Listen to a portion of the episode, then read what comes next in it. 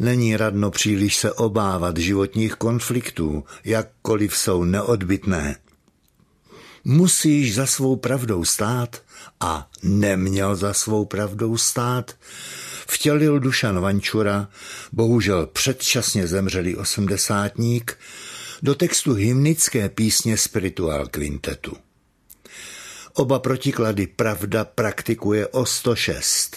Nezúčastnění zírají s údivem, účastníci reagují spontánně a každý podle osobního mínění.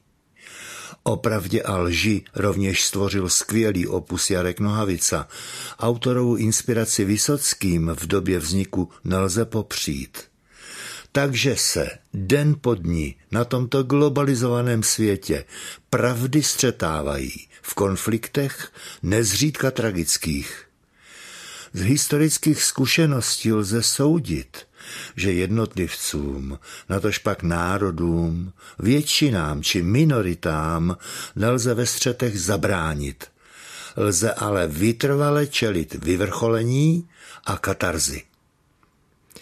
Kdo ještě nezapomněl a nese si životem slova Václava Havla o pravdě a lásce, musí brát v úvahu i jiný úzus, odposlechnutý zcela nedávno. Pravda je jako zadek. Každý sedí na tom svém